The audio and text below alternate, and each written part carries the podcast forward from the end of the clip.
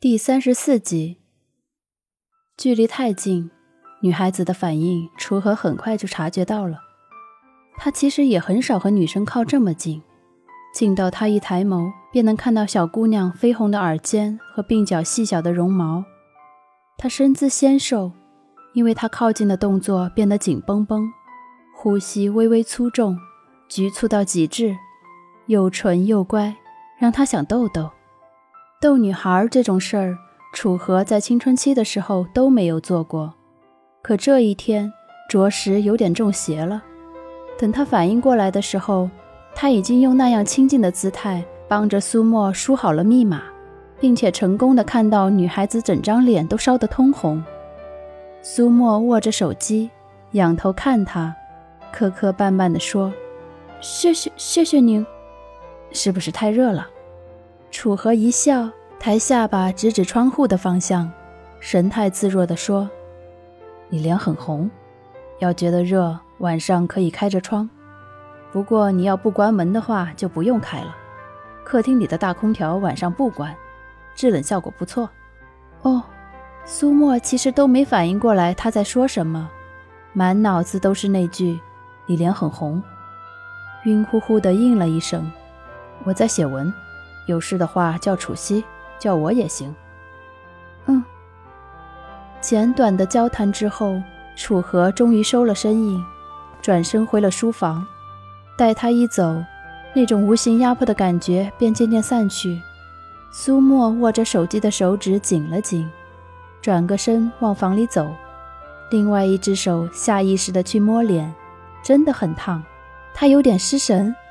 又想起他说话的时候，呼吸喷在自己脸上、脖颈上的感觉，那么痒，细细密密的，好像针扎，不疼却让人很难受，呼吸也困难，像突然水分不足的鱼。最终，他将这些不寻常的感觉归咎于两人不熟，一边收拾屋子，一边将微微波动的心绪压制着让平缓。九点多的时候。他接到了来自苏阳的语音电话，得知他已经搬了地方。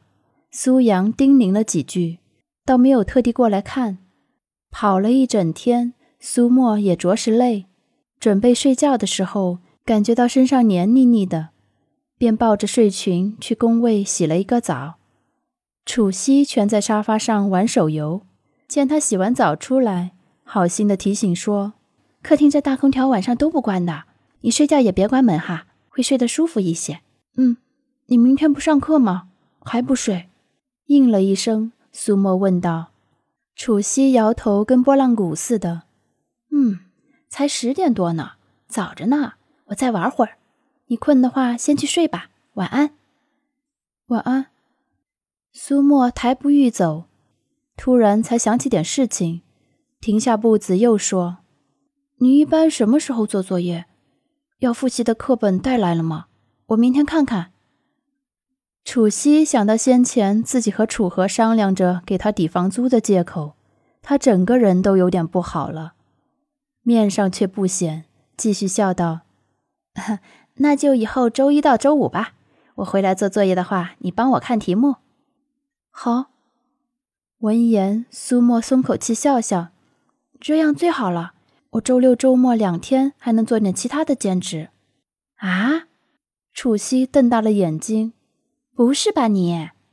算上帮他辅导暑假作业，这人已经打了三份工了，还找其他？所有时间都要排得满满当当才罢休吗？两个人说了几句话后，目送苏沫去了房间，楚西整个人都不淡定了，跑到书房里。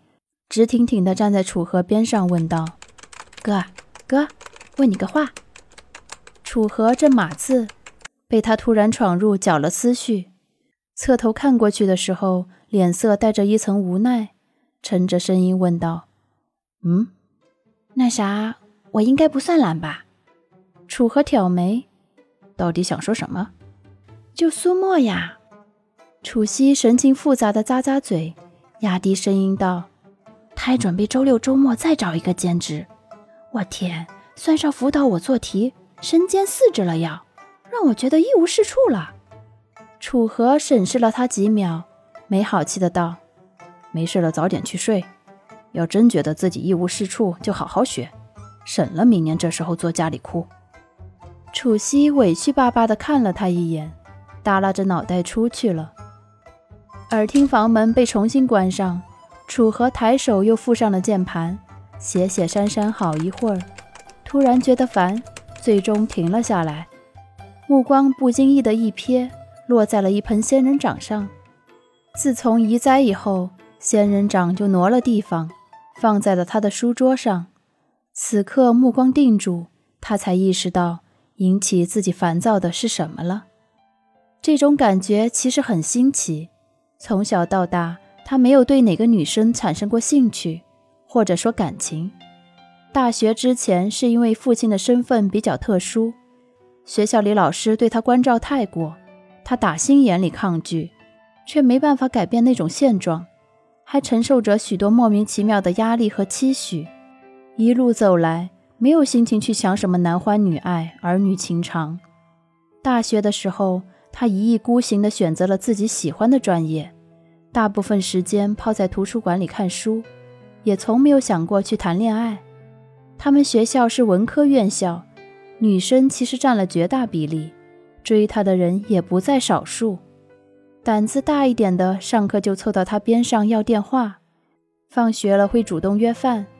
胆子小一些的，也会拐弯抹角的问一些考试题目，拉近距离。也有那种偏浪漫的女孩，织了好看的围巾。拜托他舍友转交，有时候他会觉得他好像天生反骨。当然，他不是那种为了引起旁人注意就刻意胡混度日，偏要和家长反着来的熊孩子。相反的，他知道什么该做，什么不该做。他对自己有所要求，这自我要求一开始和父母的期许都在一个方向，所以皆大欢喜。可当他可以自己做主的时候，他安排并计划自己的一切，至于其他人的意见，他能完全做到视若无睹。旁人怎么样他不管，主流怎么样他也不理。因而，哪怕大学里每个舍友都谈了女朋友，并且迅速的在外过夜，他也不为所动，心如止水，还因此得了一个“楚大师”的外号。用曾经舍友的话说，分分钟都能立地成佛了。眼下。他这一向自诩独立自律的人，因为一个小姑娘，心情有点烦乱。这种感觉当然是新奇又陌生的。他甚至不知道这种感觉什么时候来的，又是怎样潜移默化形成的。可能是负一层那一个对视，让他心里生出一种微妙的感叹，觉得这小姑娘白白净净的，却又干一份又枯燥又累的活，有点认真的傻劲儿，很可爱。又可能是那一天早上，他急匆匆撞进自己怀里，抬起脸的时候，眉目间一抹羞赧娇态，很纯真。还可能是他跑来做家政，打破仙人掌扎了一手的刺，却在担心自己挣不了几十块钱，可怜的小模样让人无奈。总归他好像有点心动了。意识到这一点，楚河的心情也是蛮复杂的，却不得不承认。要不是基于这一点另眼相待，他不至于解他燃眉之急，让他搬过来住。楚河对他的喜爱是另一方面，他自己这一点微妙的情绪也是另一方面。不过到现在才被他证实而已，该怎么处置呢？手指点着桌面想了一会儿，楚河决定先顺其自然。